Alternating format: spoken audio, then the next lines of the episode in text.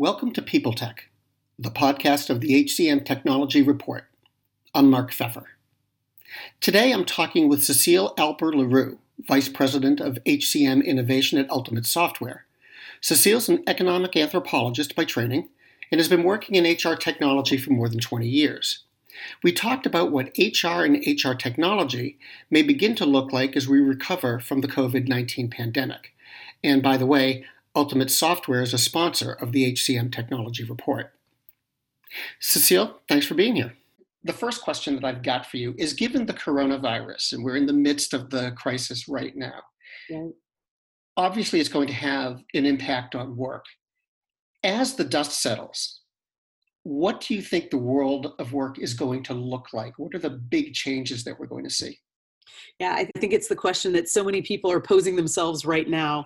Um, and and for for one, um, I, I, like to think about this in terms of you, you talk about the dust settling, and um, I think that depending on the organization that people work for and how employee employers actually uh, reacted um, in the initial phases of this crisis will actually have a lot to do with what the world of work will look like because I, I can't think about the world of work without first thinking about um, the people. And so I think people's relationship with their employers will absolutely be made or broken based on how they were treated, what was prioritized, whether or not they felt that they were prioritized through through the, the crisis, and then how they were communicated with we know that um, that today there's um, there's sort of this crisis of trust governments um, have been accused of being slow to react and this has been building for for for many years. But the past two years interestingly enough employees actually trust their employers more than they do the government or other institutions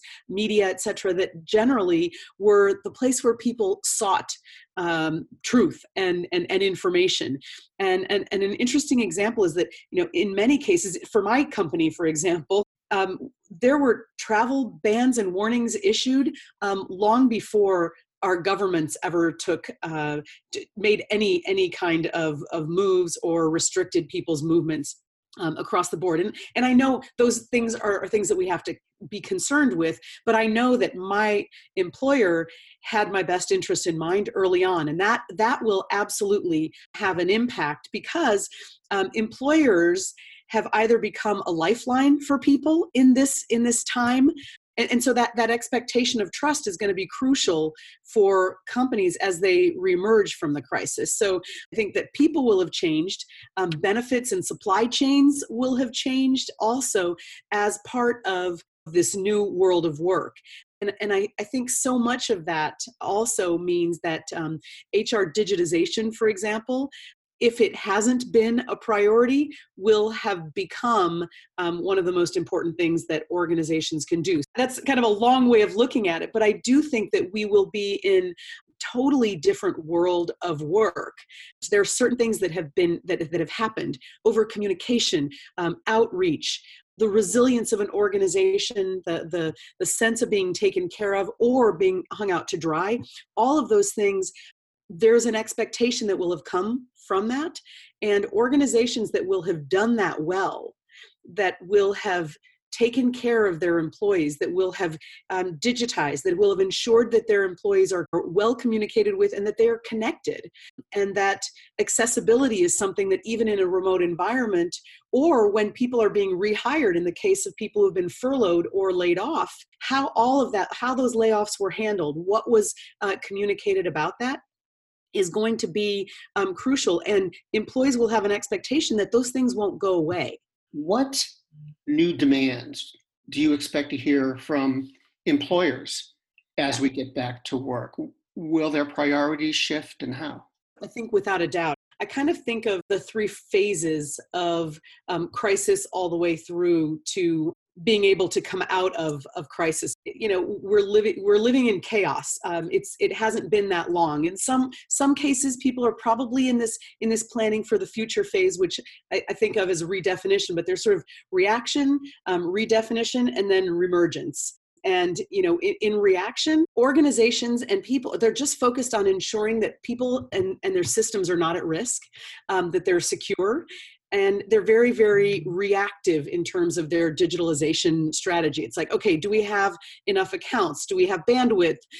And and through furloughs and layoffs um, can we handle those and are we managing those as appropriately as possible? But that's very much of a, of a reactive uh, kind of a phase. So that's where we're reacting. And then as we start to move in and i think we're going to start to see that over the next um, over the next few weeks um, and and and potentially months is is this idea of redefining, planning for the future, rehiring, and actually rethinking our workforce plans what what's the right balance? Um, will people be able to continue working from home? There are some organizations that were like ah you could never be effective uh, and many organizations are finding that they can be effective.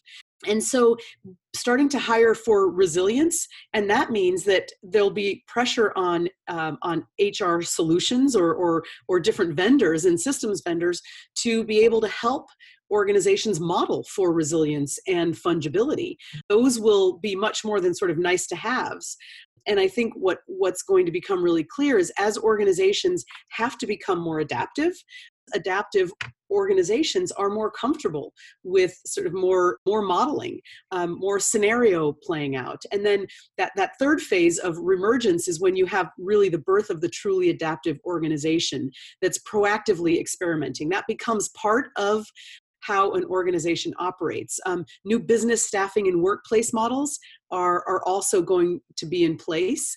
And I think that's going to mean that listening to the voice of employees and giving employees more, more choice will be crucial in in their level of engagement and so i think about you know organizations are going to have to consider things like embedded multi-channel connectivity for everyone recognizing that not everyone wants to be on video and it's not just about bad hair days there are some people who might have real anxiety associated with that and so we have to consider those things. Um, i think things like um, you know hr service delivery being totally embedded in an hr solution will become mission critical to ensure connection and continuous communication and so i think the demands on some of these solutions that were sort of seen as nicer to have become crucial and absolutely essential you know resilience testing for your workforce having connectivity be part of um, not just work systems but also hr systems so that people are always able to be connected and know the latest of what's happening we're recording this in the middle of the crisis yeah. is there any other observations you'd like to make about the pandemic and employers reliance on technology and how they'll impact we're being almost overloaded with how can we work remotely when probably for many of us we've already had some of this flexibility. And so from a workplace standpoint for those of us who are still able to work um, that's a wonderful way of of reaching out. But i think that there are sort of two things that we are missing through all of this isolation that I think will be really interesting to, to explore what it will mean for organizations as we come out of this sort of crisis and planning mode. Um, one of those is how do we better plan for those individuals who actually are not able to work or those individuals who um, who have been furloughed what kind of communication connection and lifeline exists there um, for those individuals because when we do reemerge, even though right now there's an unprecedented level of unemployment, overall, on a global level, there will be an eventual shortage um, of certain skills. And so this is sort of an opportunity to be rethinking how can we develop some of the skills of the future that we will need longer term, and how can we provide that into the community that may not be strictly speaking associated with our our own organization? How do we do more outreach? And then the other thing um, not to be positive in in in the face of clearly a lot of tragedy there's a lot that people will come out of this thinking i actually really really loved the opportunity to spend more time with my family in some cases. Yes, it's stressful to have to be a, a, teacher at the same time if I am working remotely, but how do we capture some of those positives um, through all of this as well? And I, and I know you don't want to be um, blind to the suffering around but if there is some way to paint and gather up some of the positive stories that will also i think be really really crucial moving us forward because whether we like it or not, unfortunately, this won't be our last crisis. Cecile, thank you. Cecile Alper Leroux is Vice President of HCM Innovation at Ultimate Software, and this has been People Tech from the HCM Technology Report. To keep up with HR technology, visit the HCM Technology Report every day. We're the most trusted source of news in the HR tech industry. Find us at www.hcmtechnologyreport.com. I'm Mark Feffer. Do you love news about LinkedIn, Indeed, Google, and just about every other recruitment tech company out there? Hell yeah. I'm Chad. I'm Cheese. We're the Chad and Cheese Podcast. All the latest recruiting news and insights are on our show. Dripping in snark and attitude. Subscribe today wherever you listen to your podcasts. We, we out.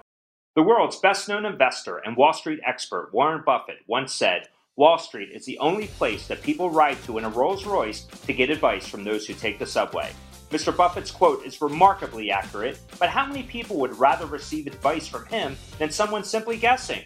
Welcome to Buy, Hold, Sell, your single source for Wall Street knowledge and profitable guidance. Please join me, Todd Schoenberger, and fellow trader Tobin Smith, as well as host Veronica Dudo, for a podcast known to move the needle for investors. Tobin and I are seasoned Wall Street executives with deep investment experience, and we are prepared to share our advice to those who choose to listen. Download Buy, Hold, Sell today on the Evergreen Podcast Network or your favorite podcast channel.